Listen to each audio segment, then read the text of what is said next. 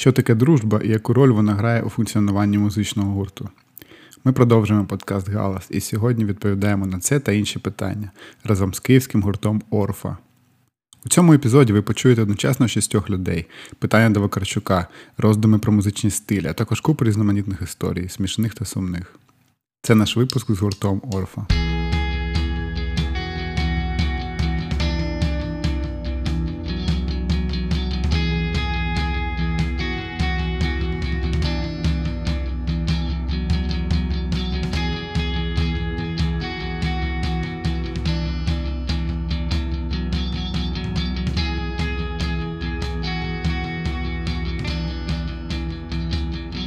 Всім привіт! Е, це подкаст Галас, і після невеличкої перерви ми продовжуємо наш е, етер, так би мовити. Це наш восьмий сезон, незважаючи на обстріли енергетичної інфраструктури, проблеми з електрикою.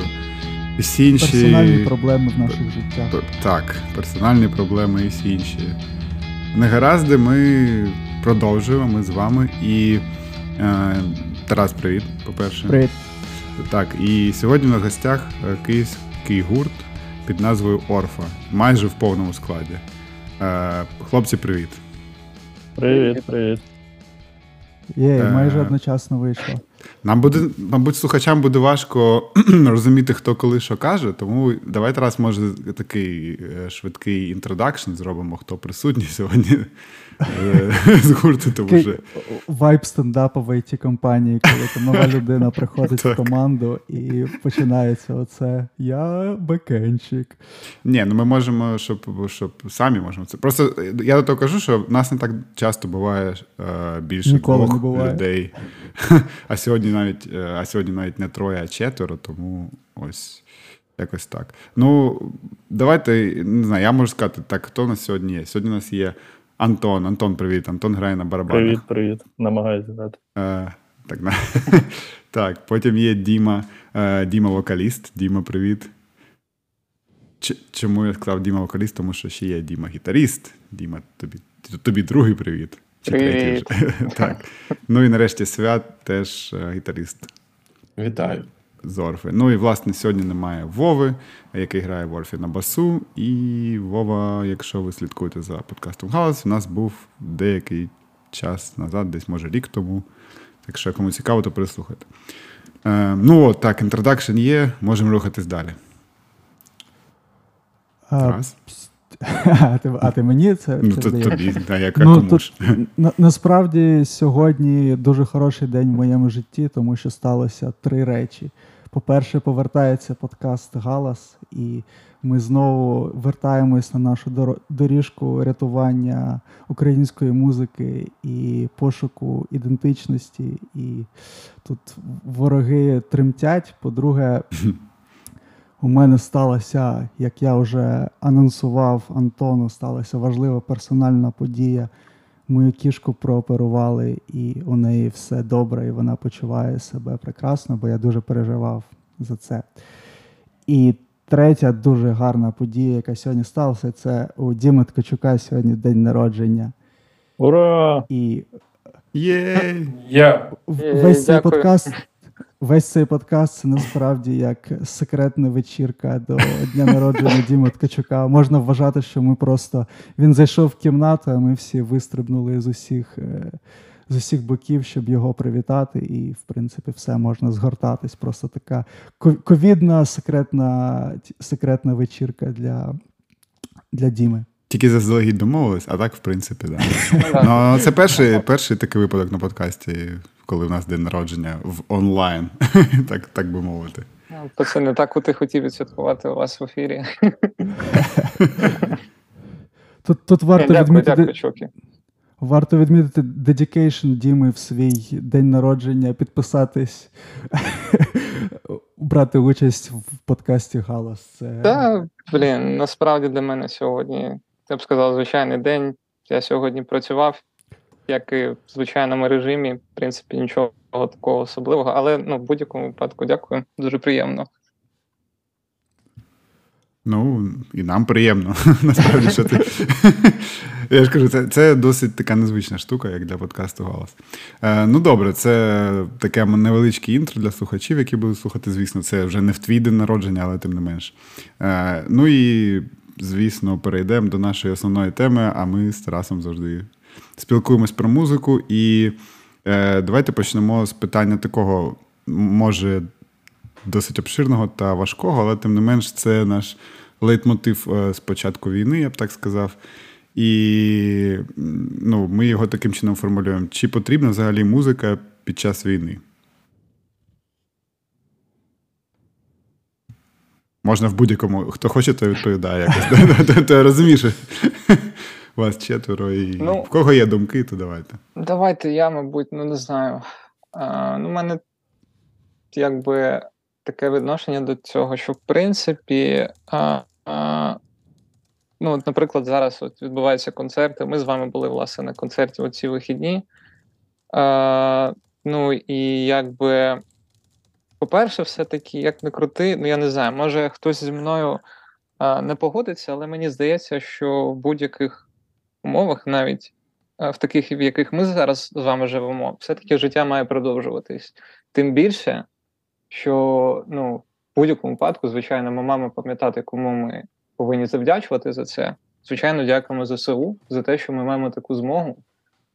І, ну, тобто, я вважаю, що це правильно. По-друге, це якби все-таки можливість і для музикантів якось також підтримати наших військових, організувати а, збори. Тобто, я думаю, що в принципі, ну, з того, що я бачу, зараз більшість концертів, які відбуваються, вони в принципі благодійні. Угу. А, от, Тому ну, я не знаю, я особисто не бачу в цьому чогось поганого. Навпаки, я вважаю, що це ну, круто, що ну, що люди це роблять, що люди, в принципі, відвідують концерти. Тому ну, я от так думаю. Ну тут щодо благодійності концертів, тут цікаво, що в наш патронський чат, е, здається, Микола приносив е, якийсь час тому скріншот із Твіттера, здається, Юлії Юріної. І вона так обережно поцікавилась, типу, коли вже можна буде типу, проводити неблагодійні концерти. І і її всі швидко коротше, закенселили всі за це. І вона почала виправдовувати, що я говорю про те, що типа, у мене у складі є професійні музиканти, яким треба там сім'ї будувати і все інше. Але якби спільнота Твіттера не була милостива до цього. Тобто, очевидно, що е, проводити неблагодійні концерти навіть для поп-виконавців це ще ще абсолютно не, не на часі. Ну, тут е, Тарас, я додам трошки. Мені здається, що це теж трошки маніпуляція, тому що. Е, той самий Микола, чи хтось, я не пам'ятаю, хто приносив знов таки інформацію про те, наприклад, скільки Монатик передав грошей після своїх концертів. І там таке враження, що ну, те, що вони передають, це вже ну, після того, як вони віддали зарплатню своїм там музикантам, людям, які там світлом керують, не знаю, усьому крю, і потім, що лишилось, то вони віддають на благодійність. Ну, тобто тут ще питання. Ну, але е, так чи інакше, ми. Ну, у нас контекст широкий. Я думаю, ми ми питали не тільки про. Я так розумію, Діма, ти більше відповідав про ну, андеграунд, бо ось ми бачили те, про що ну, Діма казав, ми бачились да. на концерті, типу такому, де там 300 людей. Да, я мак. В першу чергу mm-hmm. саме про такі концерти. Думаю, якщо казати про якісь такі більш масові, ну, блін, ну, наприклад, там. Якийсь фестиваль організовувати, як це, може, я вже забув, він називається цей, що Атлас? Кожен рік. Да, да, да. Ну, якийсь атлас, ну, мабуть, це ну, не дуже правильно. І, мабуть, із точку, з точки зору якоїсь безпеки загалом людей, ну, коли там таке масове скупчення. А, Ну, тут мені, мабуть, важче відповісти. Ну, не знаю, мабуть, там вже дійсно залежить від того, якби на хто організовує. Можливо, там, ну, якщо вони, зрештою, якби також ну, якусь там частку віддають на благодійність, можливо, це окей. Ну, тут, мабуть, не можу точно відповісти. Може, тут чуваки можуть щось від себе додати. А, Ну, то знову ж таки, ми весь сезон задаємо це питання, і переважно відповіді вони в двох площинах. Тобто, одна площина це от саме гроші і якісь збори донатів для ЗСУ. Це, в принципі, як очевидна, ну, очевидна частина, це очевидне там добро. А є ще частина, ну, самої, не знаю, культурна якась самої, ну не знаю, важливості там. Ну, емоційна, музики, так, да, моральна, емоційна такого плану. е, Свідомості в ідентичності, саме не знаю, нації. От в цьому плані не знаю, чи ви там чи вважаєте ви, що ви робите якийсь вклад, чи чи підтримує вас якась музика там українська в даний момент? О, це, до речі, до речі, цікаво. От можете, от, я не знаю, от кожен з вас коротко сказати, чи е, от з початку війни якась українська музика вас реально підтримала, або, ну не знаю, видалась доречною, так от скажу. Ну, в мене в мене точно. І це і, і до початку війни було. Е, Є дуже кльова штука, але я недавно побачив, що її видалили з е, Apple Music. Називається це підбірки, називаються Шедеври української естради. Mm. І Там насправді дуже кльові підбірки. В основному це 70-ті, 80-ті. Там від фанку до соулу, до до всього, чого хочеш. І там бувають дуже круті і пісні, і гурти, і музиканти. І це просто от, е, як додатковий е, додатковий момент, який е, доводить, що українська культура вона досить самобутня і досить цікава, навіть якщо це якась інтерпретація тогочасного. Якоїсь тогочасної популярної музичної mm-hmm. течії, наприклад, якщо це там 70-ті, то це якийсь фанк був, але там все рівно є якась от наша органіка. І такі так, такі штуки, вони, ну, як мінімум, вони естетично дуже кльово е, сприймаються. І через через це сприйняття е, є якесь відображення в, ну, умовно скажу, е, скажімо, якусь таку підтримку е, духу і культури в цей складний час. А якщо говорити про Радіо Байрактар, то я хз. Я хуй знаю, чесно кажучи. Ну, якщо комусь заходить, ну хай хай буде. Хай буде. Якщо комусь так легше, mm. хай буде. А до того, що Діма говорив, е, я можу додати таку штуку, що от е, є, є фізичне знищення нас, українців, е, як нації, як етносу, як культури, як, як людей.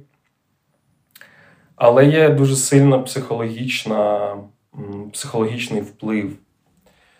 І якщо так розібратися якось філософськи в корні, що таке музика? Це якась творчість, тобто якесь творіння чогось.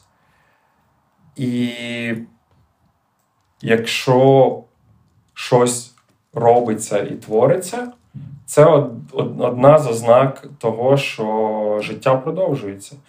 І це може бути, як мінімум, наперекір тому, що нас хочуть зламати не тільки фізично, а й психологічно, і культурно і так далі. Тому, якщо коротко, мені здається, що місце музиці є завжди, і іншим проявам е, мистецтва теж, тому що це одна з ознак е, життя і продовження життя. От.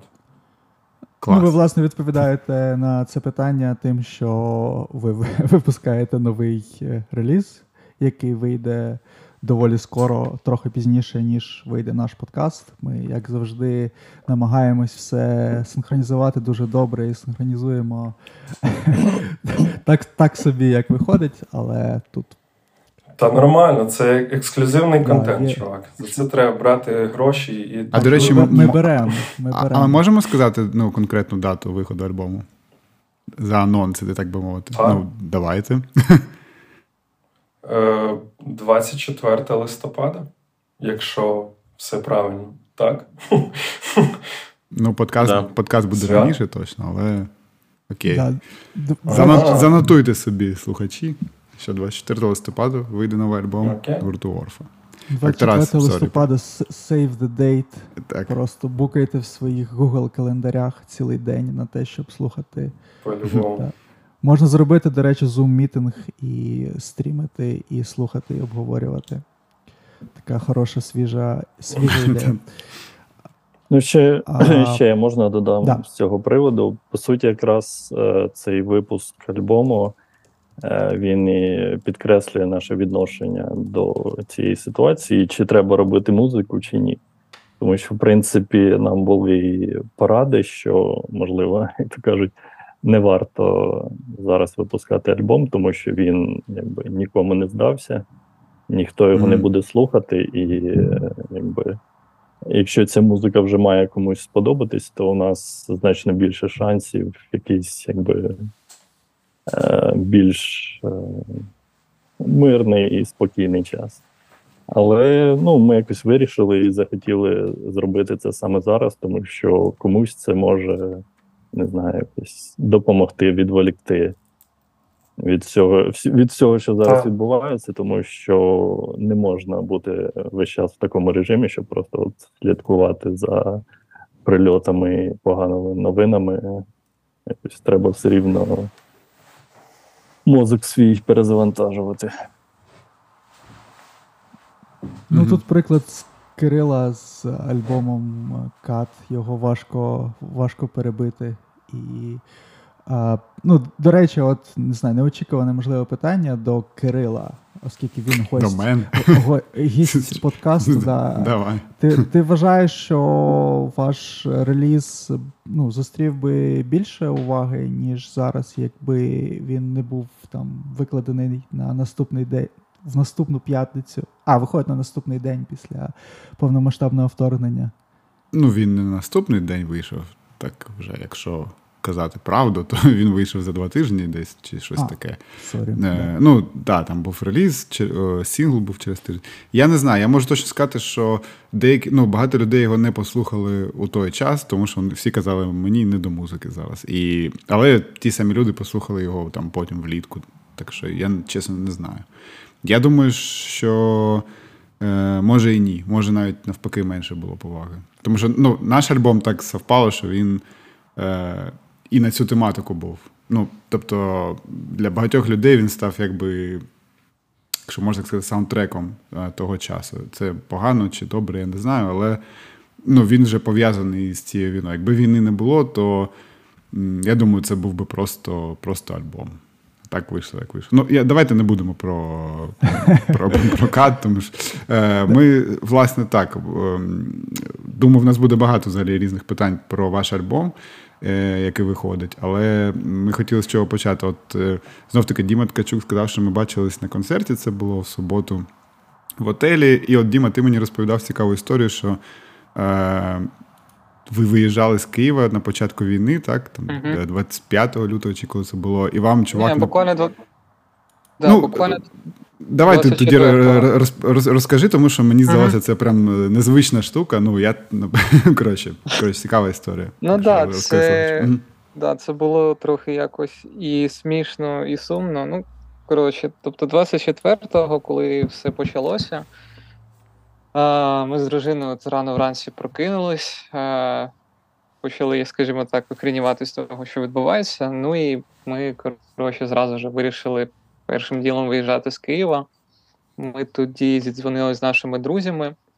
От вони нас, коротше, там підібрали на машині. Ми там, ну, там я знаю, багато хто там складав такі, знаєте, валізки, як це тривоги. Тривожні. Да, да, тривожні валізки. У нас нічого такого не було. І ми, коротше, тупо, ну, там швидко просто збирали там на ходу, що вважали там найважливіше. Ну, тому що, чесно, я тоді, коли ну, ми виїжджали, в мене були думки, що можливо я вже не повернусь. Ну тоді важко було щось раціонально оцінювати. Ну, тим не менш. Коротше, да, ми вже виїхали, їдемо коротше, в пробці, ще навіть не виїхали з Києва. І е, тут, значить, ну я, до речі, сподіваюся, що власне людина, яка нам робила альбом, і вона, до речі, зробила чудову роботу. Це Денис Ямбор зі студії Звукоцех. От, ну, Вона, власне, якби ну, не буде е, обіжатися, що я mm-hmm. розповідаю цю історію. Ну, це, власне, зараз це вже більше комічно сприймається.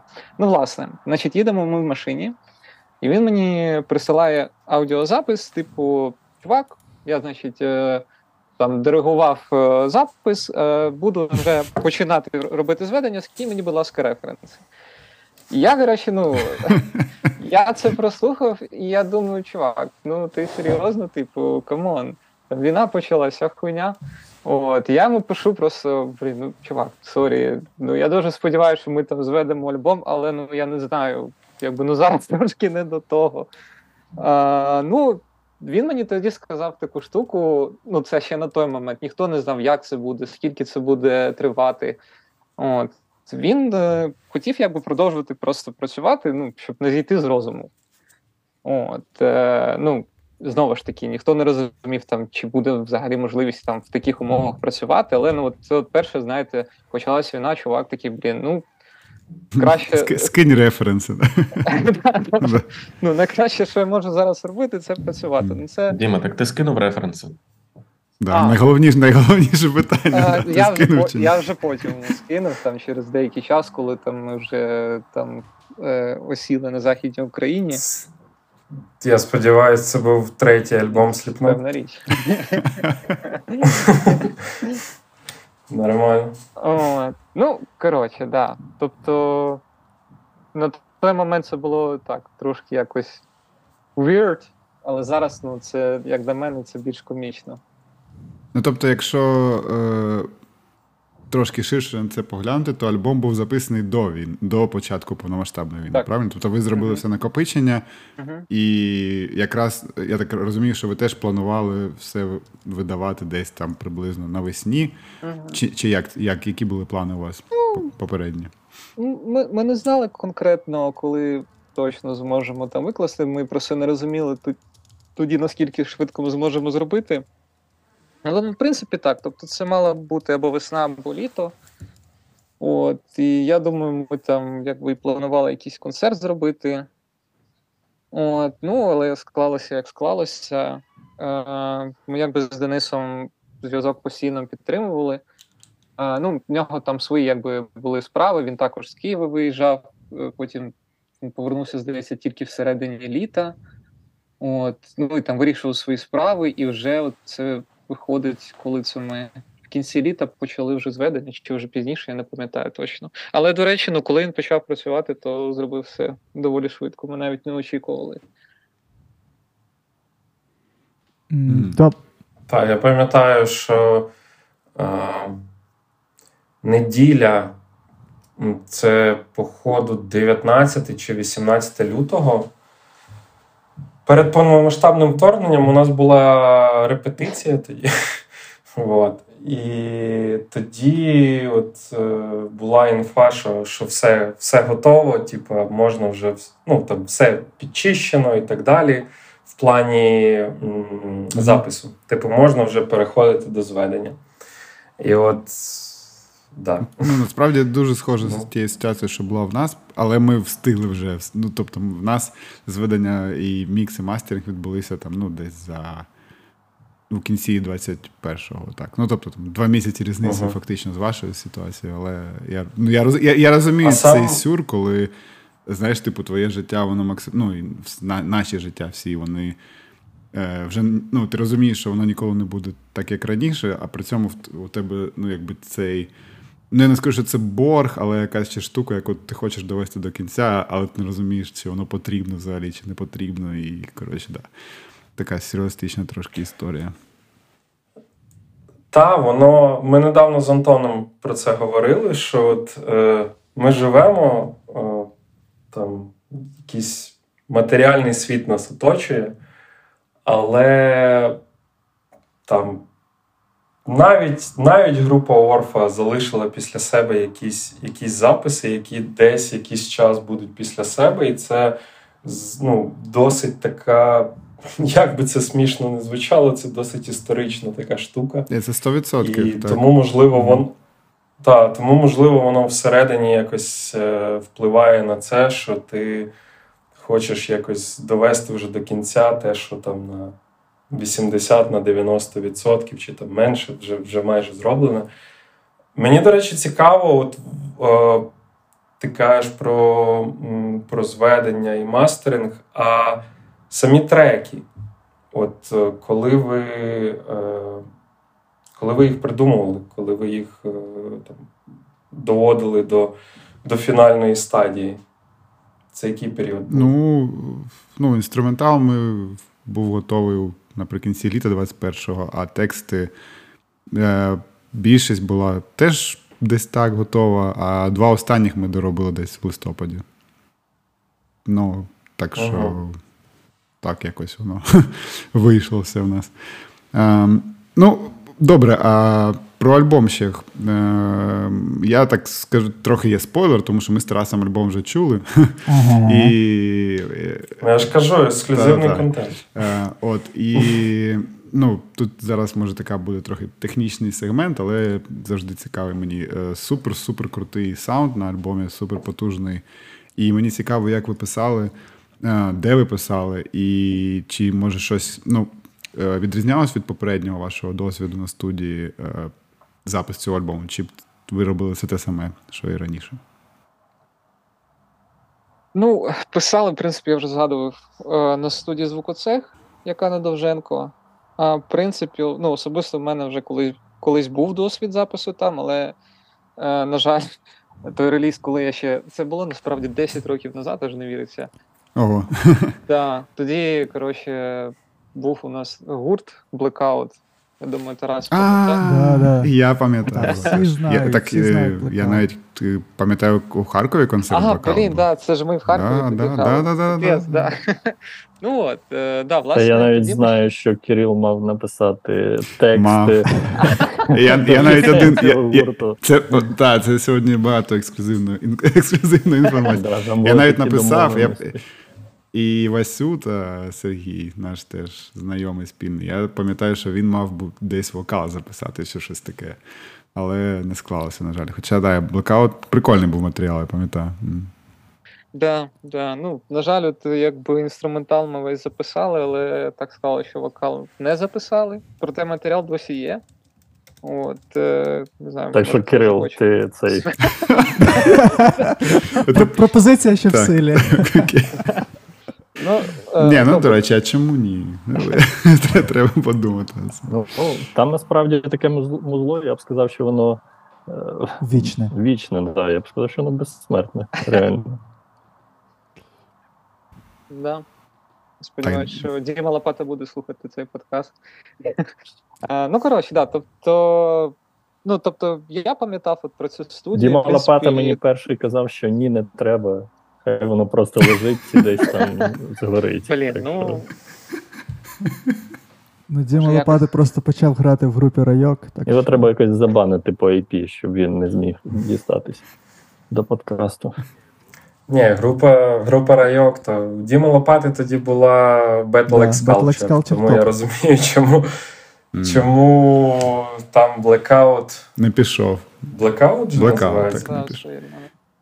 Просто я сказав це слово і зараз подумав про блекаут, той, що той, що нас можливо чекає. Я такий, о, оце, звісно, придумали ви, ребята. Блін, ми. Діма, не даємо тобі розповісти до кінця історію про про звукоцех. Ну, власне, так. Ну, просто я до чого казав, що ну, я не пам'ятаю точно. Як власне у нас виникла ідея саме туди йти писатися, але в принципі ну якось ми всі погодились. А, От, ну, не знаю, тобто мені, в принципі, по процесу все сподобалось. Ну, Є є одна технічна деталь цього запису, яка сильно відрізняється від попередніх записів. Це е, те, що зведення було не digital, не в цифровому форматі, а, а на звукоцех. Вони ну, Він зводить е, все в залізі. Консолі? Mm-hmm. От. Прикольно. Тому, е, мабуть, воно і так доволі таки сильно відрізняється. Ну, студія звукоцех для ну, для тих, хто не в контексті, це взагалі дуже цікаве місце, воно дуже велике, і у них непропорційно багато супердорогого всякого стафа. І ну, це дуже дивне місце. Там там можна, ну, там свого часу репетирували там Океан Елізи, Гайтана там щось писала, і там якісь супердорогі, супербагаті джазмени, по-моєму, його тримають. І ми колись от багато не знаю, історій пов'язано з звукоцехом, і ми колись з Антоном на початку теж наших музичних успішних кар'єр писали там е, барабани в теж в один реліз, який потім не вийшов. І... Така спільна історія. у вас. Да, Релізи, да, які не виходять. Зараз, дуже... зараз там пишуться айтішники. Ну, зараз, в принципі, грають музику айтішники. Ну, до речі, музиканти або айтішники. До речі, пам'ятаю, ми прийшли за проектами, а там якраз була репетиція Океанельця. Так що, Святослав, якщо ти слухаєш цей подкаст, тобі привіт. Репост. 100% слухає. Ну, так по-любому. Ні, ну, чуваки, коли ми писали щось, щось колись писали, по-моєму, другу пішку чи що, то ми писали це не там, на простішій студії. І там е, теж репала і гайтана, і бумбокс. Е, да, Був прикол, коли ми писали вокал, е, заходить Хливнюк, типу, в студію, і такий дивиться це віконце, де, ну, де, де, де, типу, студія. І такий, ой, sorry, sorry, я не знав, що ви тут пишетесь. Тобто, Блін, ну це, таке, це але... Куди, куди не зайдеш, всюди, всюди Гайтана. в лузі. Да. Нормально. Sorry, я Блін. не знав, що така музика буває. Зайшов. І попросив записати так. собі на диск. І Блін. ми... Але Океан Ельзи, ми, ми з ними нога в ногу ще і до цього. Коли коли ми писали сингли. Мало хто вже пам'ятає, але у нас були два сингли на початку 20-го року якраз акурат перед тим, як вдарив. А ми, до речі, пам'ятаємо, тому що ми в якомусь подкасті про них розмовляли 100%. Я пам'ятаю, Пам'ят... Тарас, пам'ятаєш? Угу. Чи з Льошею, коли були точно, точно ми Орф обговорювали, я пам'ятаю. Ну. Тоді три людини пам'ятаєш, що в нас були сини. Вакарчук, От, я і Тарас, і Льоша ще. Вже чотири. Чотири. Да, якщо треба буде прибрати і... свідків, це буде дуже складно зробити. Так. І коли коли ми їх писали, то там же ж блін, мене не було, я просто розказую це, історію, де мене не було, але я типу чув її. Це були ми зі святом. А, Ну, коротше, да, ми тоді якраз їздили до студію. Да, да, да, разом з, з, з Святославом туди поїхали. І з Хливнюком, і з Гайтаною. ну... Насправді нас от зараз шість на подкасті. Люди ж не бачать. Хто насправді тут є? Може тут Гайтана насправді і Вакарчук. Так, Подумайте, так. Да. На м'юті сидить весь час. Гайтан... Ні, може вона розмовляє таким у житті голосом чоловічим, не знаю. Я не знайомий з Гайтаною, тому. То... Так, що за історія, блін, я таке. Да, ні, ну коротше, історія в тому, що ми тоді тоді зі святом, це ми, здається, тільки зі святом були вдвох на студії. Ми вийшли на перекур і бачимо, просто стоїть Покарчук з усією групою. От, Ну вони там щось. Е... Страшенно матюкаються. Ну, то таке діло. Всі ми люди. Ну, вони там щось е, здається про свій останній якийсь концерт, мабуть, знову ж таки на якомусь там атласі розмовляли. Я вже точно не пам'ятаю, може свят краще пам'ятає. Так, да, щось про сцену, яка крутилась, і що, типу, хто не хто не попав в ноти під час соло і щось таке. До речі, хлопці, в мене я дав клятву, що якщо я побачу Вакарчука колись, я в нього задам йому одне єдине питання. І оскільки ви його постійно бачите, то може ви і запитаєте це в нього. Ну, я просто попрошу вас. Коротше, є пісня той день. І я її слухав ну, з, як, з дитинства, да, да, зі школи все життя. І я завжди думав, що там е, текст е, дайте знайти мені мої слова. А мені цього року сказали, і я подивився в інтернеті, що там дайте знайти Вінілові слова. І я от хотів спитати завжди Вакарчука, що значить вінілові слова? Що це за бред? Ну, типу, ну коротше, якщо ви його побачите, то від мого імені запитайте, будь ласка. Це, що таке... це, це єдиний бред, е, який ти, Е. про який ти хочеш запитати. Бо на перших, на перших альбомах, мені здається, там багато такого є. Ні, ну, ну може, але то мені не цікаво. А от вінілові слова, я, от це мене мучає, знаєш, інколи. Я думаю, ну як так? Типу, ну що це? Який сенс в цьому? Це І знов насправді таки, Динамічним е. Давайте, от Якщо Святослав нас слухає, то, От. будь ласка, в, в коментарі напиши, Святослав. Чи напишіть нам. Я не знаю, як так поважно хочу спитати, ну тому що, блін.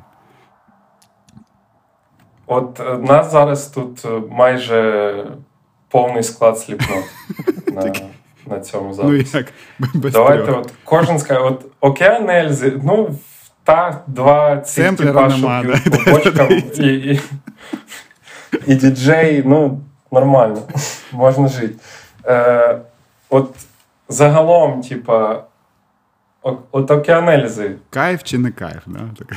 Ну є, да, от є ж прикольні, ну є ж прикольні пісні. Є, ну як не крути, я ну є. я рання дуже творчість люблю, ну, прикольна, да. Я дуже люблю модель, Так. і я на небі був. От два Я небі прям топ. супер мені подобаються.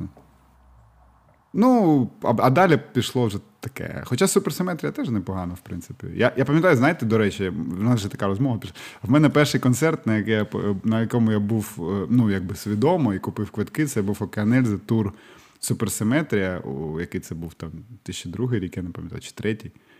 І у Харкові вони грали у, у палаці спорту. Там була шалена давка, люди ригали, тому що ну, коротше, там, там були тільки одні, одні двері, через які запускали цей натовп, а там були фанати. А я пішов, ну я був ще малий, я пішов з мамою, щоб розуміли. Мама, коротше, це побачила, ми, ми якось зайшли всередину. Вона була максимально висаджена. Ну, типу, вона прям злякалась, що нас вб'ють. Ну, хоча всередині вже було, типу, ну просто звичайний концерт. І ми, і ми послухали десь. Ну, я не пам'ятаю, може, дві, дві третини шоу, і мама така, все, пошли, пошли, все. І ми, коротше, Ну, це такий experience панк-рок концерту. Люди штовхаються, ригають. Так там, ну, вони віддавали квитки, типу, та я не пойду, все. Ну там хтось ригав, комусь, коротше, хтось не міг дихати, там швидку викликали. Ну, коротше, дічі. Ну, я, я потім такого не бачив в класі спорту, але ось е, Оканези для мене це такий експірієнс. На все життя запам'ятав чомусь, я не знаю. Не знаю, в мене є теорія. І це перший канц. Знаю, Ну, перший ж, це перший ну, шариш, Е? перший, куди я пішов, от куди я купив квиток. Ну, я був десь у класі сьомому. Я до цього ходив, звісно, на площі. Знаєш, коли там приїздить тартак, і ти йдеш на тартак, і там живчик дають безкоштовно. Ну, типу, такий прикол. А, Жу, клас. Живчик, до речі, Так, нормальна. от тоді взагалі була, типу, ти що? А, а от, ну, Я що, ти про живчика? Що? Е, Так, звісно, тому що там же ж по, по заводу, де живчик виготовляли, типа, його ті зруйнували чи щось да, таке. да, Коротше, да. в Києві, от в, е, в квітні і в травні майже нереально було знайти живчик. Але живчик, ну, це, це тема. От. Але на щастя, зараз є.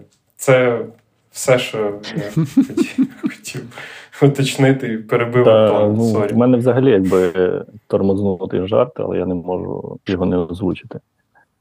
Про венірові слова. Що Ну, давай. знаєте, це як роблять якісь складні стоматологічні штуки, і в тебе міняється вимова. То може він собі просто хотів ставити вініри, і щоб в нього вимова змінилась. Тому що він вінірові слова шукав. Вінірові Так, слова. Так там вініли, блядь. але ти там, чувак, роз'їбав не вініри. Ніби я не випустив. Блядь. Ну, ти зараз так виглядаєш, що хуй скажеш, чи ти викупаєш, чи ні. Типу, чесно тобі скажу. Коротше, Вакарчук поламав мене, е, гурт Орфа і взагалі всіх. Отакий його вклад, в тому числі і у сучасну українську культуру. Ладно, хлопці, давайте Ну, да, вертатись. я, я, винен, я винен в, усій цій гілці дискусії, але я з, закінчу давати контекст про звукоцек, що я колись від обличчя тої самої групи Blackout переписувався з е, якимось е, продюсером, і він попросив скинути ну, став, який е, є на студії, для того, щоб там порадити, як налаштовувати звук, чи там щось таке. І я скинув, що є на звукоцеху, і чувак дико завалив, і він сказав, що в Німеччині майже немає студії з таким вибором. Типа всього. Ну, Тобто, це дуже дуже дуже хороша студія і дуже цікаве таке, не знаю, по-своєму по-своєму якесь магічне місце. А... Та, і, і Денис е, просто, ну. Він професіонал, він, типу, живе цим, і це одразу відчувається підход до е, до роботи, до всього. Типу, це це. А от я, до речі, про нього хотів якраз спитати, тому що, як на мене, ну ми з Тарасом це вже інколи піднімали це питання, що оця роль людини, яка пише гурт, вона дуже важлива, а в нас дуже часто буває, знаєте, що сидить чувак, такий, так, ну давайте там врубив клік і погнали. От, чи, от цей Денис, він. Е, там давав вам якісь поради, я маю на увазі саме там, як щось зіграти, або як е, структуру треку змінити, або як там по-іншому вокал зробити. От такого плану він якось, як знаєте, типу музичний продюсер, не просто. Е, Типу sound guy, а щось більше. Ну, Він давав чи, чи ні? Він давав дуже багато кльових технічних штук. Тобто він, наприклад, конкретно під вокал там міг обирати там 3-4 мікрофони, які давали реально різний звук, що навіть е, такі хлопці, як ми, викупали різницю. Тобто, не просто він тобі от щось вмикає, і ти там, е, щоб якби не не опозоритись, каже, що ти да, да, відчуваю, да, є, є. Ні, а, а реально, тобто, там, де більша глибина горла, там вокалі, там чи ще щось. Е, тобто, от його сильна сторона це технічна. В плані стилю музики, звичайно, дуже круто, якщо ти приходитимеш на таку студію, і ти будеш знати, що робити з такою студією. Тому що все ну, рівно та, про, про це е, Денис він працює з, взагалі з різною музикою, я так розумію, від поп-музики до рок. Притом, ну зрозуміло, що рок це дуже узагальнена якби фраза, а він максимально різний, ти можеш крутити все, що завгодно. Е, так, ми ми, ми, коли ми коли забирали е, ці е, файли, то він розказував, що якраз він чи недавно працював, чи щось таке з е, Наоні. Якщо, mm-hmm. Так, я знаю. Ну, як, як, як, Якщо я правильно сказав, то так. Тобто, так, він пише і оркестри і різну, різну музику. Ось потім, е, взагалі, він якби дуже круто працює з е, апаратом, той, той, що він має, і, в принципі, з приміщеннями, тому що він нещодавно зробив додаткові кімнати для запису, наприклад, барабанів. Е, правда, ми все рівно все перетягнули в великий зал коли записували барабани, ну виключно з тієї точки зору, що ми налаштувалися все писати в великому залі. Тобто він нам пояснював так само, що е, зал це кльово, але той сустейн живий, який ти від нього отримуєш, його потім нікуди не дінеш, і взагалі такий звук важче обробляти, ніж от просто в замкненому приміщенні. Ну, це вже було наше рішення, і суть того, що ми витратили на це десь три зайві години, просто щоб перенести апарат. Але взагалі він навіть ні на грам не показував, що йому щось не подобається. Ну, це супер кайф. Ну, коротше, досвід е, фактично професійної студії і ну да, можна сказати, що це свого роду перший наш такий досвід. Ми писались mm-hmm. на досить непоганих київських студіях, але на них є свої нюанси. Тарас знає, mm-hmm. якби тому таке. А тут все супер круто, нема що сказати. Ну, окей, щодо технічної частини зрозуміло, я тут е, завжди моя улюблена тема в музиці, як це не дивно, це тексти. І тому, Діма, тут до тебе питання: чи якось можна якийсь. Е, ну, що тебе надихало, коли ти писав лірику до альбому, і чи є якийсь концепт, чи можна його виділити або спільну тему якусь? Е, Я тому тому тебе і питав про прокат, тому що мені теж це цікаво. І от основні тексти, і основні взагалі демки, е, вони були написані, напевно, десь з квітня 20-го року по по жовтень 20-го року, десь так. Тобто, це початок ковіду. Угу. І ну, мене особисто оця, оця різка зміна всього, всіх патернів життя, і звичок, і ритуалів, і всякого такого, вона мене ну, досить сильно підбила.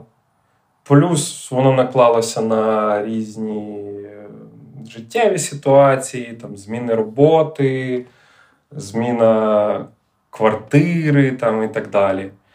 І якраз от десь е, середина квітня, там якась третій тиждень карантину, я пам'ятаю, Діма закидує в чат. По-моєму, це був Born Tired. Тобто перш, перший трек закидує демку. І от я це якось запам'ятав для себе. Це вже от такий початок весни, коли коли вже стає mm-hmm. тепліше, день стає довший, от все зеленіє. Але от якась незрозуміла історія з цим ковідом, з епідемією. Всі всі сидимо по квартирам, по по сотам. Е, та, І і якось я слухаю цю демку і розумію, що ну, треба, треба щось писати. Ну, не те, що я себе заставив, треба щось написати. Це я я маю на увазі, от розумію, це, типу, ну, воно воно йде. Тому я беру телефон, нотатки, закидую, передивляюсь, закидую, закидую. І в той момент я просто не. Ну, якось не не думав про про щось. Про, Просто писав свої якісь переживання і відчуття. І так воно насправді відображається у кожному з цих треків. Тому що до цього, можливо, в текстах були якісь такі абстрактні штуки, алегоричні більше, не знаю. А тут якось воно досить прямо все пішло.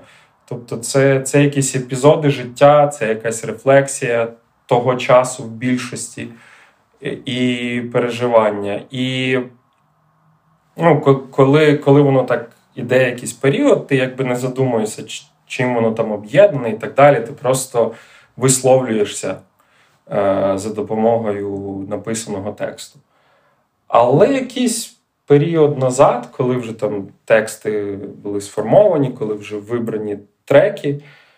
І ну, я, згадуючи той той період, я розумію, що там є якась е, одна е, нитка, яка, яка проходить через них.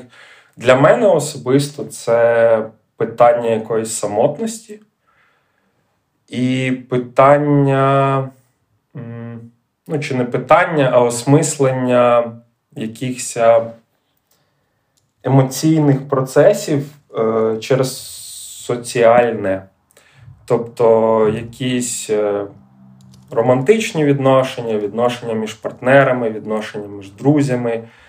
Е, очікування суспільства від тебе і так далі. Е, те, що часто воно має якийсь емоційний окрас, тут воно може, ну, скоріш за все, теж має якийсь емоційний підтекст, але якось воно більш через от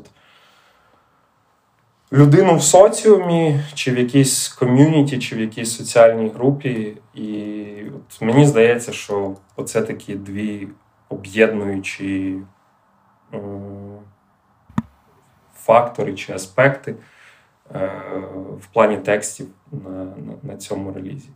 І це не було, як ну, як я вже сказав, це не було, що я так придумав, от я собі зроблю концепт, там, 5 треків, 5 текстів, да, концепт. Це потім уже. Просто тому, що е, загалом не треба просто брехати. От і все. Якщо, Якщо ти хочеш про щось сказати будь-якою артистичною мовою, будь це вірш, будь це пісня, будь це, не знаю, кіно, серіал, картина і так далі. Просто якщо ти будеш щось видумувати чи щось е, підганяти під якусь е, таку надуману ідею, е, воно, мені здається, воно тобі в першу чергу не сподобається, а люди можуть теж це швидко все викупити і і, і все. Ну, Тому якось так. Тут я погоджуюсь, тому що інакше вийде те, що називається кон'юнктура, або ну, якщо ти намагаєшся на якісь теми актуальні писати. А, а, Радіо або, ну, так, так, типу того. Ну і тут, до речі, теж супутні питання. Е, Орфа історично завжди у Орфи тексти були англомовними, і просто цікаво, якби, наприклад, ти писав тексти зараз, е, ти писав би все ще англійською, чи е, спробував би українською? Взагалі, як ти ставишся до того, ну, до написання, чи пробував ти взагалі писати українською, чи ні? Так, так. Тобто, це це не питання зараз, це питання було. Е, я пробував і. І і, і в мене в мене вмикається, вмикалась. Зараз не можу сказати, тому що я нічого давно не писав. Але в мене раніше вмикалася якась така посилена самокритика. От я щось накинув. Це ще було часи нашого нашого альбому лонгплею. Ми його довго там писали, довго довго збирали ці. Ну, точніше, не писали, а саме треки довго собирались е, буквально роками. І за за той період я я пробував, і от я можу щось там да, накидати, подивитись на це. І от в мене було таке, що, типу, ну блін, воно недостатньо кльово.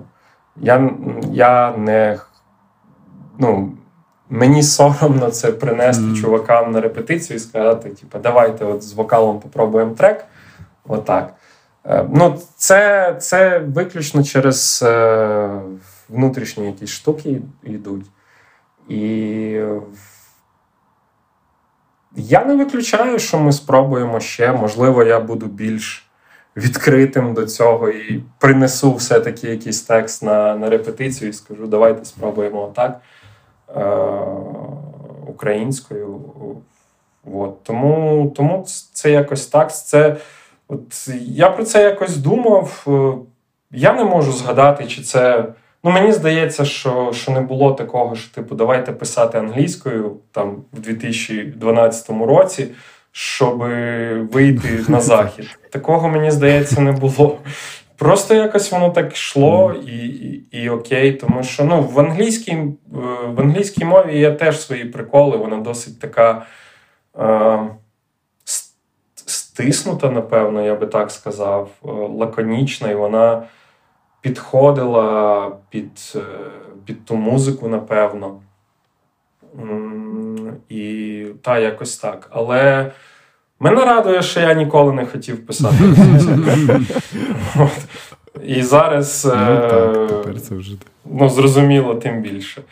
Е, але українською було би було би кльово і було би круто. І для мене особисто це буде е, якийсь приємний момент, якщо я щось напишу українською, подивлюсь, раз, два, три, нічого не видалю, і скажу чувакам: от, от є текст, давайте спробуємо. І якщо вони послухають і скажуть, типу, нормально, там, прикольно, це для мене буде типу, кльово. Але ну, от я, я, я якось якось так. Воно воно, воно історично.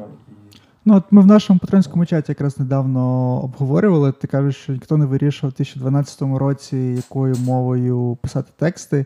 І мені здається, що ніхто, в принципі, це не вирішував, і ніхто там реалістично не хотів там завойовувати, не знаю, захід, а просто пишеш ну, англійською тексти, тому що ну, я не пишу тексти, мені легко казати, але це як дефолтна якась мова, тому що ну, от нею там співають групи, на які ти орієнтуєшся, тому ніхто, в принципі, ну, не приймає цього рішення, а ти просто ну, робиш так, як не знаю, так, як роблять якісь групи, які ти слухаєш.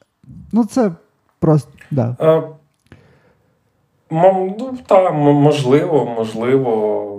Ну, це, звісно, індивідуально. Можливо, хтось все-таки й думав про про таку ідею фікс, е, зробити це там в 2010 році, щоб от стрельнути вже не не з Вакарчуком записуватись на студіях, а з не знаю з ким. З кимось з заходу. Я, до речі, от згадав, ви говорили з Вовою про це в подкасті. Mm-hmm. про... Було. І це дуже дуже дуже цікава для мене особиста тема була, бо я про це теж задумався, коли ви підняли це питання. Типу, що англійська вона створює якусь дистанцію, ширму. так. Це, а, що, Вова точно да, якусь дистанцію. І от, е, повертаючись до того, що що, що сказав Тарас, ну, це мені все-таки здається, що досить індивідуальна штука. Я по собі можу сказати точно, що в мене е, немає такого. Тобто я не прикриваюсь англійською мовою, е, але я не виключаю, що хтось так робить. Е, от. І ну, в мене просто якось так історично може склалося, що більшість е, музики е, була англомовною, і я із тих людей я знаю, що що, що ви теж можете це зробити і любите. Я, Я люблю почитати тексти, не тільки послухати музику, а й розібратись в текстах. Тому якось воно ще з прям з дитинства, з тих часів, коли ти їздив е, купувати касети, але ліцензійні касети. Лінкін Парк і, і, і, і, так далі. От. І там просто чому я кажу ліцензійні, тому що там був повноцінний буклет часто з текстами. І ти тобі там 10 років, і ти словником бумажним mm-hmm. словником mm-hmm. паперовим. Ти дивишся, шукаєш, типу, що що це, що, що взагалі значить, про що вони співають. І тому в мене немає. І є така ще штука, що навіть на якихось концертах інколи буває, що просто якось проживаєш якийсь момент пісні, якось зі сторони, не знаю, як це назвати, тому що щось писалось давно, і ти просто це повторюєш, воно вже на якомусь фізіологічному автоматі відбувається.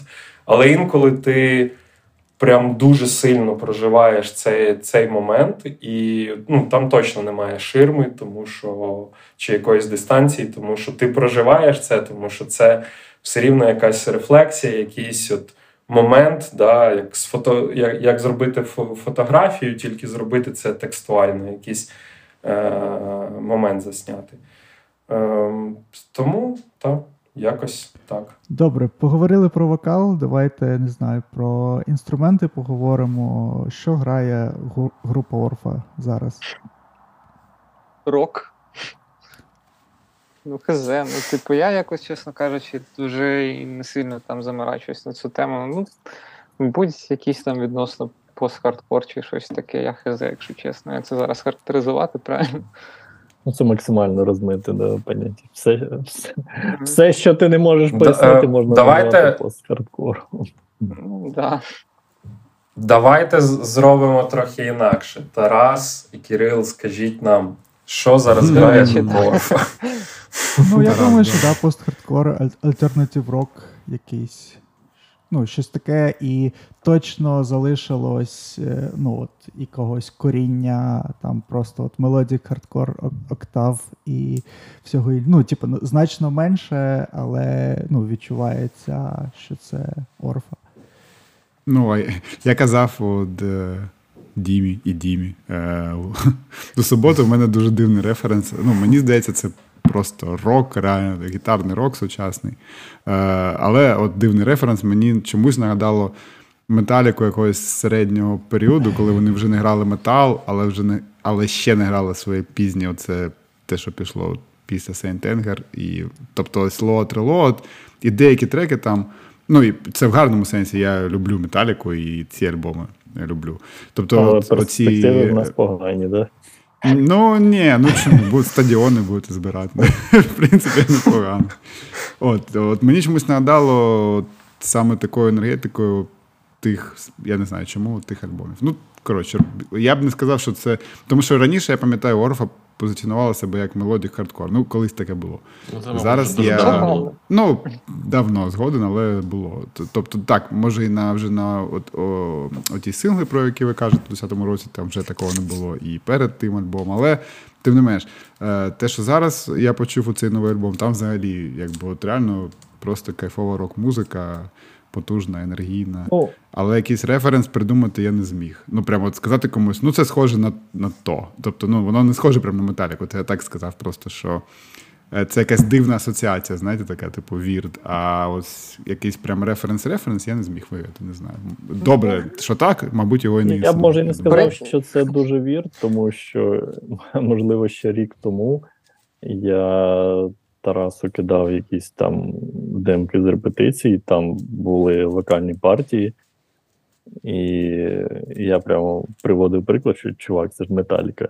Да, да. Тому ну, нічого дивного. Готували металіку, записали металіку. Нормально. Ну, якщо це Грає, граємо як металіка. А там було щось крім вокалу, Антон? Ні, було, було. Антон, там було щось крім вокалу? було. Вокальні, каже, вокальні демки. кидав, кидав вокальні партії. Каже. Нормально, ти придумав.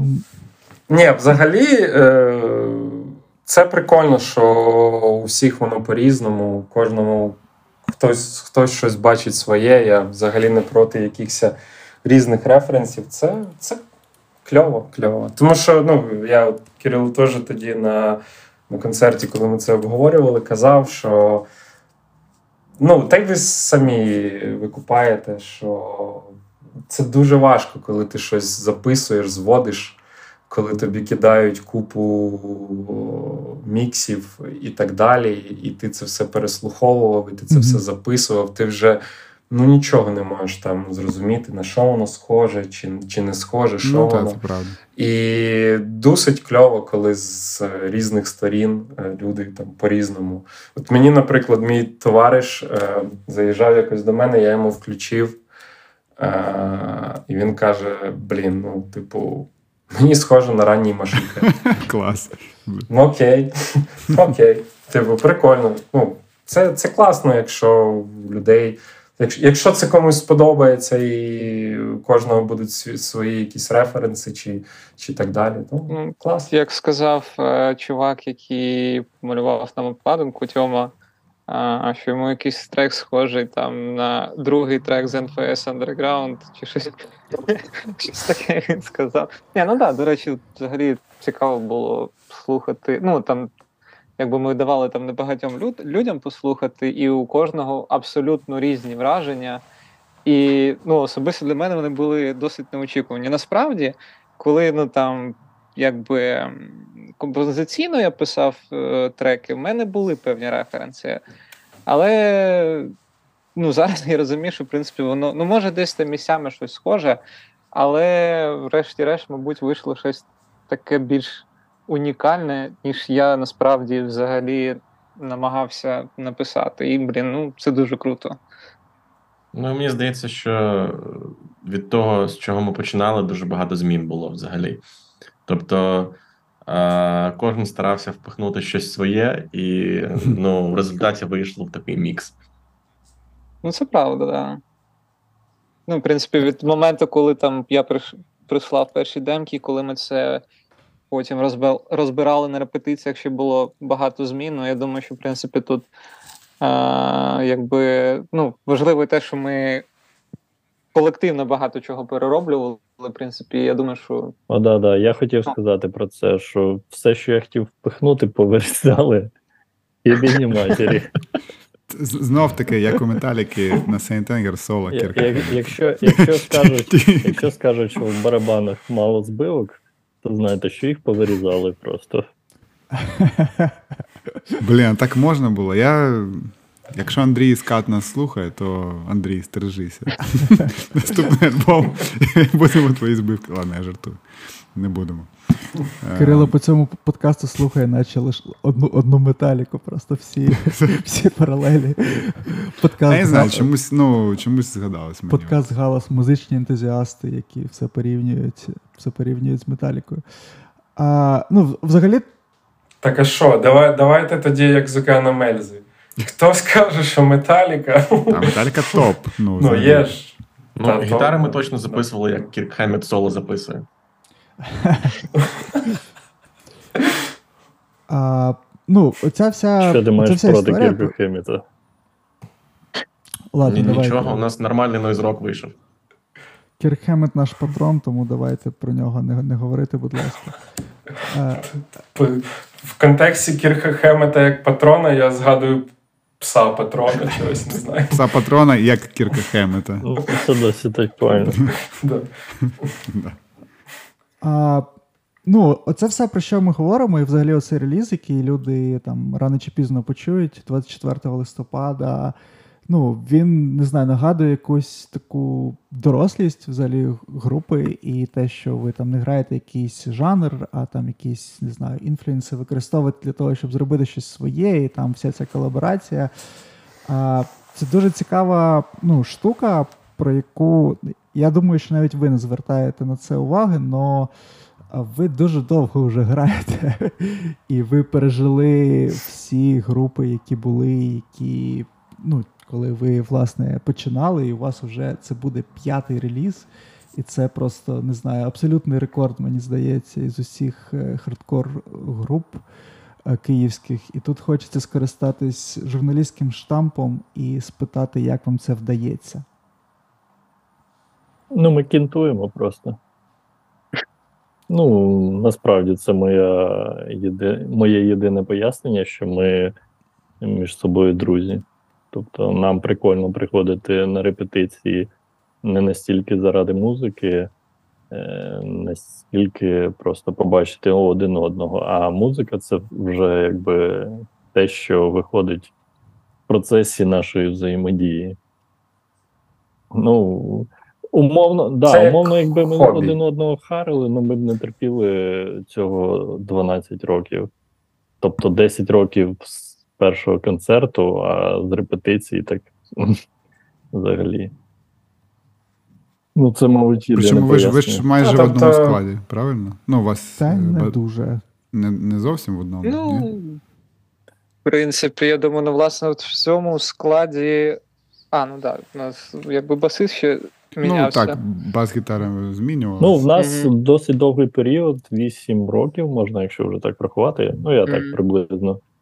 В складі мінявся лише гітарист. А ну, Вова Хенгіст, його знають. Е, Він же якби ну, перейшов в якийсь певний момент в інший ритм, в інше життя, вже таке більш доросле, сімейне, йому музика якби стала на другий план. І да, тоді ми просто замінили Вову на Вову. От. Ну, а основний склад, так, приблизно такий. Тут, мабуть, варто сказати, що Вова Хенгіст зараз у складі ЗСУ, боронить країну, Так. тому Вові ультра респект і шатаут від Так. подкасту Галас. Е, ну окей, насправді це чому це ще більш круто і незвично, тому що мені здається, для київської сцени це прям капець. Ну тому що, якщо ми говоримо про хардкор сцену, ну я так скажу, для мене Орфа завжди була трохи якби осторонь цієї всієї 044 двіжухи, але тим не менш. Хардкор сцена Києва вона була певний час досить потужною, досить розвиненою, було, була купа гуртів. Зараз е, таке враження, що все змінилось, і є нові е, гурти, якісь з'являються, і нові герої, а старі герої кудись по- подівались. І, а ви, якби весь цей час е, stand your ground, так, таки на, на своєму стоїте. Тому ось е, цікаво почути вашу думку щодо київської сцени взагалі. Що ви про це думаєте? Чи нічого не думаєте? Ну, мабуть, я від себе скажу, ну я якось, мабуть, себе, ну, якщо чесно, вже перестав сприймати в контексті сцени. Тобто, я, в принципі, якщо не помиляюсь, навіть е, ще до ковіду я вже не так часто ходив на концерти. А, ну, У мене якось з часом трошки інтерес почав а, зникати, але тим не менш, мені якби було круто і кайфово виступати, коли була можливість. Тобто, ну, це мені ну, там, взагалі, в принципі, там придумати музику, грати на концертах, це мені е, подобалось. От, ну, зараз, якби, ну, от, скажімо, знову ж таки, от згадуючи концерт на цих вихідних, я останній раз до цього був е, вже, мабуть, трошки навіть більше, ніж рік назад. І ну, коли я ось прийшов на концерт, ну мені, чесно кажучи, не вірилося. Ну, тобто я бачив багато людей, і от, блін, все сприймалось, ніби взагалі якби все нормально. І ну, це було таке досить дивне відчуття, але я насправді я дуже радий, що ну, в принципі в мене була можливість знову відчути, ось якби, що блін, ну все круто, життя продовжується, люди роблять концерти. От. Е, Ну, не знаю, якби я насправді сподіваюся, що там, якби взагалі в Україні і окремо в Києві будуть надалі робити концерти. І, ну, Я не знаю, чи ну, знову ж таки, повертаючись, повертаючись до а, того питання, що ти задав, тобто. Ну, я не можу сказати, що я якби себе там асоціюю, там, в принципі, ну, якщо там про це говорити, як там, скажімо, київську панк-рок сцену, хардкор-панк сцену, але ну, якби там по можливості я якби готовий там досі приймати участь в концертах, там при необхідності підтримувати сцену. Ну, якось так я до цього зараз ставлюсь, мабуть. Ну, ви відчуваєте, не знаю, себе якийсь е, груз там відповідальності, що ви е, ну, так довго граєте ще з того часу. І ну, тут у нас патрон е, наш е, Микола питав, чи ну, от, а, ну, частково ви вже відповіли. От не знаю, як ви бачите свого слухача зараз? Ну, про Мені здається, що ми. А, Антон, sorry. Ні, давай, ти мало говорив. Давай вперед. А, Мені здається, що ми в першу чергу граємо граємо для себе. От, І кому подобається, ті слухають. От. І мені здається, що це саме чесна музика виходить, коли ти граєш для себе, не для когось. Ну, я ще додам думку, що ну, не знаю, можливо, це буде компліментарно звучати, що ну, дуже класно, коли приходять люди послухати тебе і конкретно тебе. Ця думка дуже гріє. Ти можеш якби теж казати, що тобі все одно, але е, коли відбуваються такі випадки, як, наприклад, у нас були е, в нашому суперуспішному євротурі, і ми виступали в Польщі, і е, в якому місті нагадайте, пацани? Катовіце. Да, в Катовіці на нас прийшло двоє людей, але конкретно на нас. От там mm. прийшов хлопець з дівчиною, і вони кажуть, що блін, от ми живемо тут в Катовіці, ми фанати гурту Орфа, і ми, типу, якби офігіли, що побачили на афіші, що ви приїжджаєте, і ми, типу, прийшли вас послухати. І всього вхід на концерт був 5 людей, двоє з яких прийшло конкретно на нас. І ми відіграли дуже крутий сет. Ну, взагалі, за власними відчуттями, і там була і атмосфера, така камерна, освітлення прикольне. Ну, тобто, якби по організації все було норм, тільки людей не було. Але двоє були на нас, як вже сказано.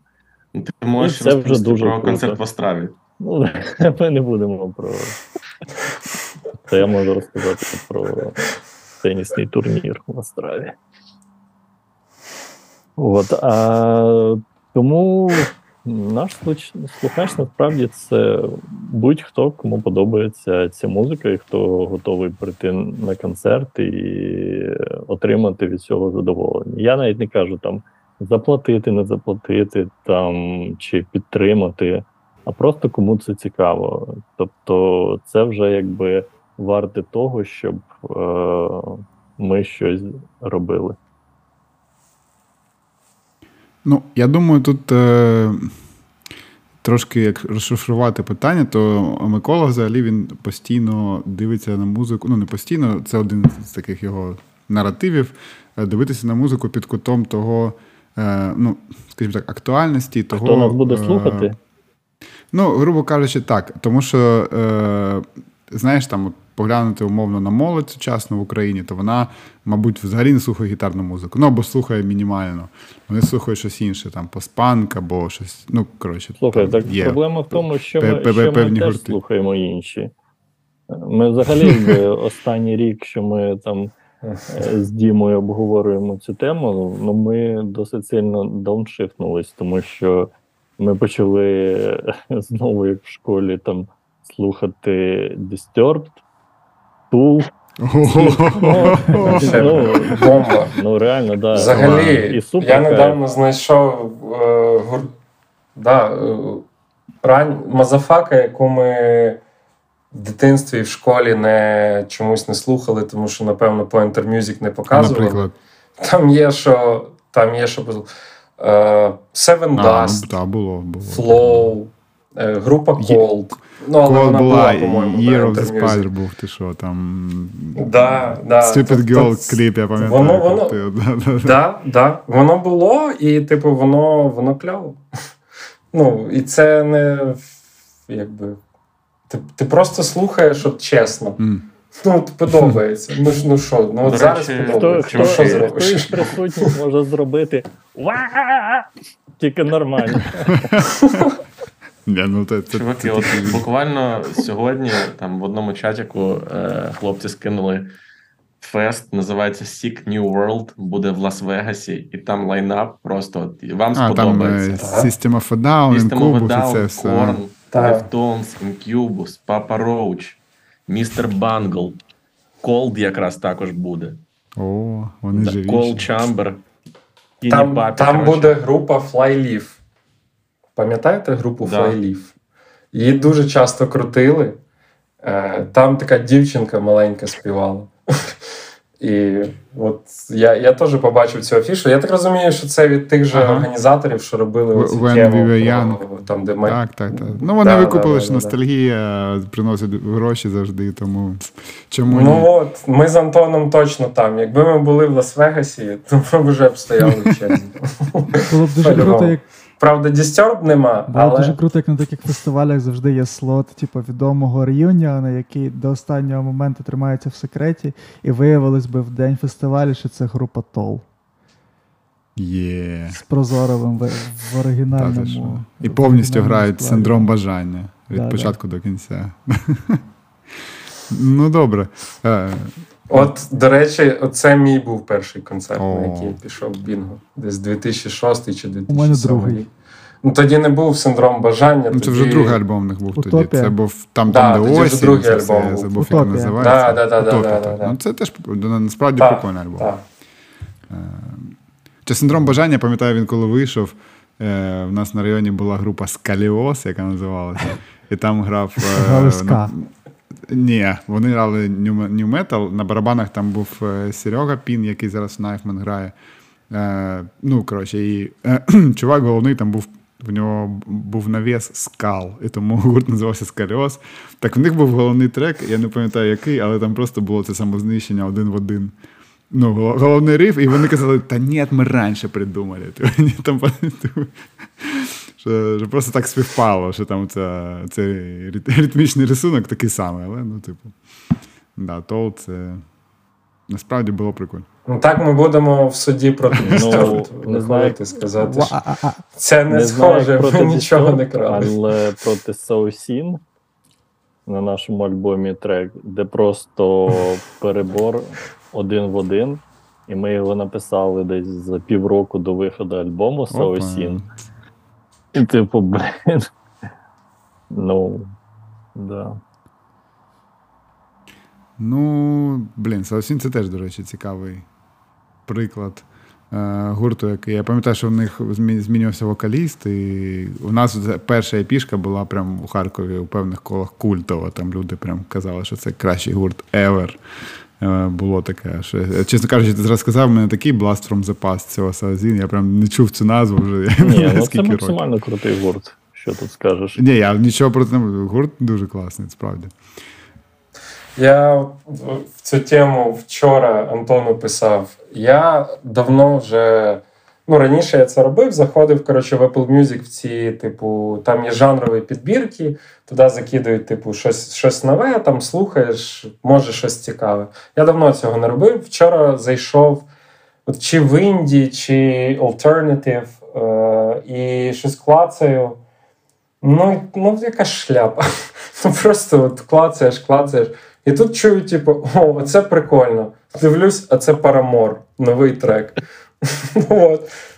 Тому так воно, так воно робиться. Ну, коротше, я зрозумів. Нова музика вас не дуже вражає, да? Ну, мене точно Да. щось прям вообще. Але, але, до речі, от вчора я клацав, може, ви знаєте таку групу е, Press Club. Це з Австралії група з дівчиною на вокалі. Це от такий панк-рок, щось типу Мензінгерс і от щось подібне Мгм. до того, типу Hot Water Music. А, от вони недавно дропнули альбом. Е, Я випадково вчора побачив. Е, Ну, можна умовно сказати, що це нова музика, тому що вони там десь з 19-го чи з 20-го року. Але оце прикольно. Але загалом, загалом, так. Якось зараз. Взагалі, я, я от не знаю, ви, от як почалось повномасштабне вторгнення, як швидко ви почали слухати музику? Чи ви Десь слухали? ми місяць через обговорювали три, мабуть. Ну, от я трохи Ну, раніше, ну да, по-любому, от я взагалі нічого не включав десь тижні. Ну, Ну, три, я думаю, всі точно. так, насправді всі так. Відкриття цього року для мене е, особисто це шоу Body група. Ну, Це це, крута клас. гра. Дуже прикольно. це Да. Я побачив е, спочатку live, де чувак просто грає на банджо, такому електрифікованому. Мгм. От, і, е, ну, коротше, дуже цікаво. От. І це, мабуть, один з небагатьох релізів, які я послухав цього року нових, тому що в основному, типу, я просто переслуховую все старе. Мгм. Ну, А, і ще, мабуть, Ken Mode. Теж дуже прикольний альбомчик вийшов. Це навіть чесно кажучи, не знаю, який це стиль, що грають. Ох, важко сказати. Мабуть, якийсь Ну, слаж, хоч, ну, типу, приблизно. А, хардкор мгм. якийсь, щось таке.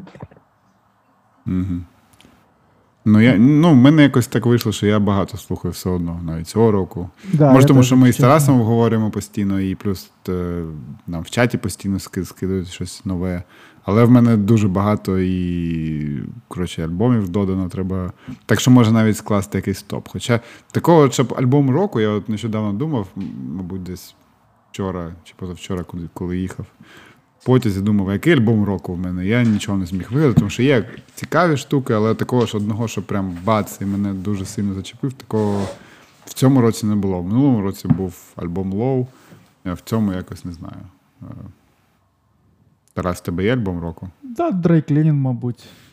А, ну так. А, я дуже твій. довго його чекав і всім раджу Dry Cleaning. Dry Cleaning хороша група. Слухайте. Тільки Дрейк обкладинка не- неприємна, вибач. Звісно, Обкладинка неприємна, але але- це якби.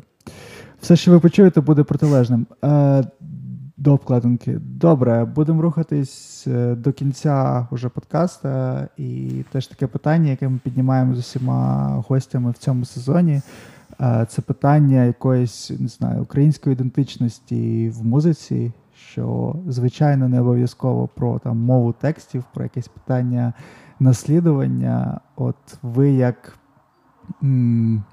як гурт, у якого 5 релізів, чи ви не знаю, відчуваєте якийсь культурний код в музиці, яку ви робите, і не знаю, чи, чи має місце якесь у нас наслідування в музичних жанрах? Е, ну, не знаю, мабуть, зараз зупинюсь на цьому, а якщо треба буде докинути, то докину.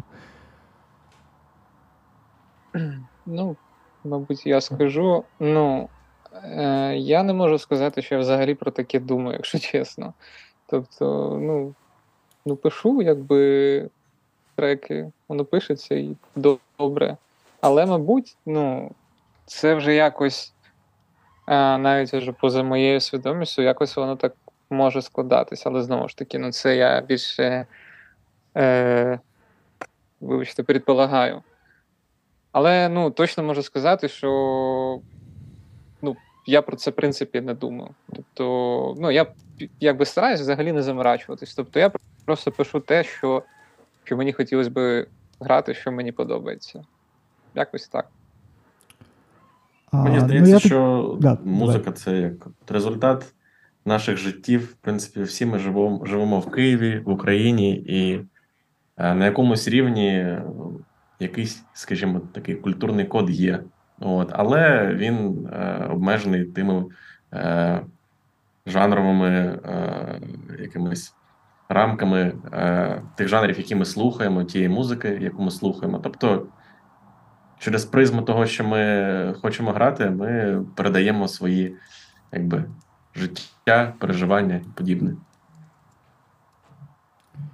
А, ну, я не знаю, може занадто абстрактно задав запитання. Тут ну, нас запрошував подкаст Потоп до себе в гості, і ми там якраз про це обговорювали. І мені прийшла а, в голову тоді така, не знаю, якась а, порівняння, що як українська музика це як якраз якась дошка фломастерна, з якої просто кожне якесь покоління все стирається, і нові гурти починають заново все писати. Тобто немає от ніякої передачі, не знаю, якогось Спадковості. досвіду. Да, спадковості між е, між поколіннями, і що ну, і що, начебто, це не дуже прикольно. А, Як вам здається, чи вона є, ця спадковість, і чи потрібна вона? Ну, саме з українською музикою. Ну, і з українською сценою, так би мовити. Ну так. Ну, я не знаю. Ну, це моя особиста думка, але я не хочу нікого обманювати. Пам'ятаю, коли ми писали е, наші перші релізи, то у нас по суті було два референси: це Reason to Care і Modern Life. Ну, як мені здається. Ну, І тут важко просто асоці... асоціювати себе з українською сценою. Якщо ти е, матеріал, який ти намагаєшся написати, ти все рівно направляєш е, і порівнюєш е, з тими референсами, які там умовно озвучені, які ти бачиш. Тому. Мені зараз. Ні, якщо тобі є що сказати, то давай. Ні, мені просто ну, ти згадав, я вже, чесно кажучи, вже і забув. Просто ти згадав групу Різдокер, і просто смішно, що зараз взагалі мало хто згадає цю групу, і може і мало хто знав, мабуть, на той час, але да, ну, в свій час це був один з головних референсів, в принципі. Да, але Sorry, просто сказати, що якби в своїй творчості ми маємо якесь відношення саме до української сцени. Ну, ну на жаль, ні. Можливо, ми не ставили перед собою таку ціль. Можливо, у нас просто не вийшло, чи на нас якби не вплинуло так. Ну, є як є. Ну тут більше просто про те, що не знаю, якісь нові хардкор-групи, групи, які з'являються, у них свої Reason to і свої More Life. І ну, таке враження, що це просто як якась. Ну, у мене така, да, де- де- депресивна така думка інколи виникає, що це просто от як, як якийсь, не знаю, як фі, там фільм е, Мементо, коли там у людини стирається пам'ять, і вона починає як заново жити, і там набиває собі якісь татуювання, щоб там запам'ятати, що було. Так, але диви, дивись, було до ну е, як я не знаю, прозвучить може в якійсь мірі смішно, але е, Українсь, Україна із моменту незалежності досить молода, так і сцена, яка Так. створилась і розвивається, теж досить молода. Можливо, будуть з'являтися гурти, які будуть рівнятись не на якісь е, умовно там європейські чи американські західні прототипи, а саме от на українські гурти, тому що вони от скажуть, що от був там той чи інший гурт, і е, в них дуже кльово музло, і ми буд- хочемо бути схожими на них, а не на металіку. І не на Disturbed особливо. Не треба чіпати Disturbed.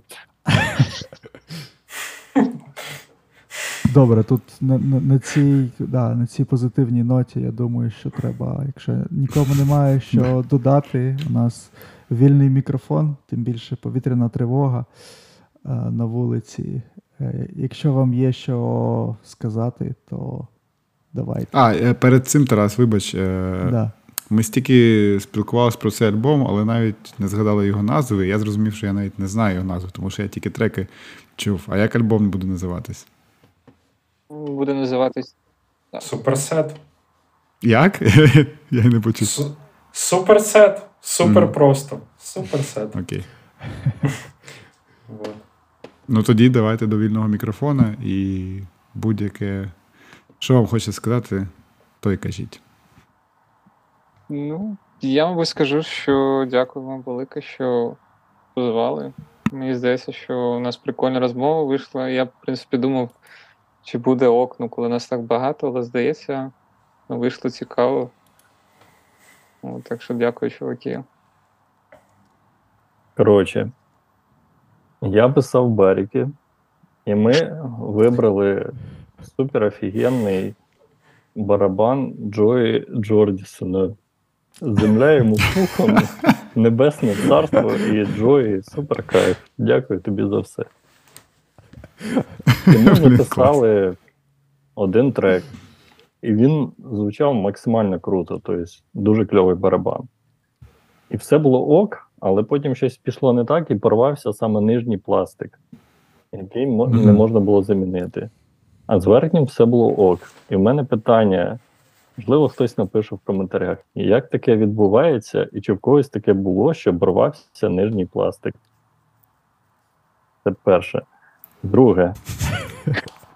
Ми продовжуємо. е, вибач, вибач, мені здається, в нас колись таке було, але чому, я не знаю. Але я пам'ятаю, що було таке, що нижнє щось порвав, порвалося там. Типу. Come on, да.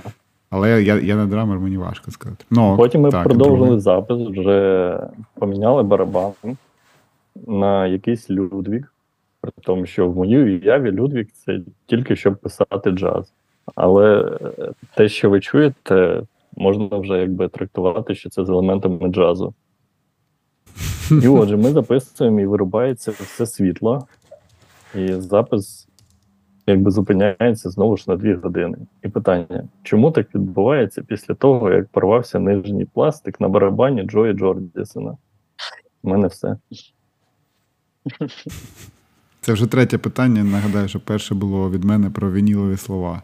Якщо хтось знає, то поясніть в коментарях. Ну і два питання від Антона теж. Не, не забувайте про це. Так. Хто ще не висловив несеться просто максимальний з- з глядачами. Я скажу серйозніше, напевно, простіше.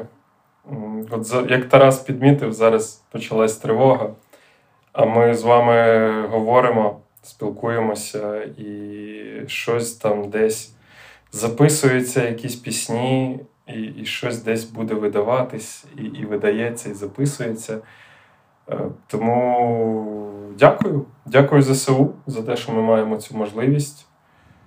І загалом саме зараз час переусвідомити і замислитися в житті над важливими моментами. Я, я давно це казав, е, ну, часто на концертах це казав, що е, бережіть себе. Бережіть себе зараз. Зараз саме час це робити і прощати людей, просити прощення у людей. Е, тому що, як, е, як у Маркеса було, тільки я російською згадав, це е, жизнь, е, жизнь бистротечно плодітесь корови. Так і нам треба. Вот. Тому живіть, поки, поки живеться, та й все. Все. Клас. Тоді на цій ноті, я думаю, треба закінчувати вже точно і йти жити. Ми дякуємо вам, що ви прийшли до нас. Е, дякую нашим патронам за те, що вони нас підтримують і терплять наші перерви у випусках по місяцю. Обов'язково слухайте альбом Орфи 24 листопада і тримайтесь.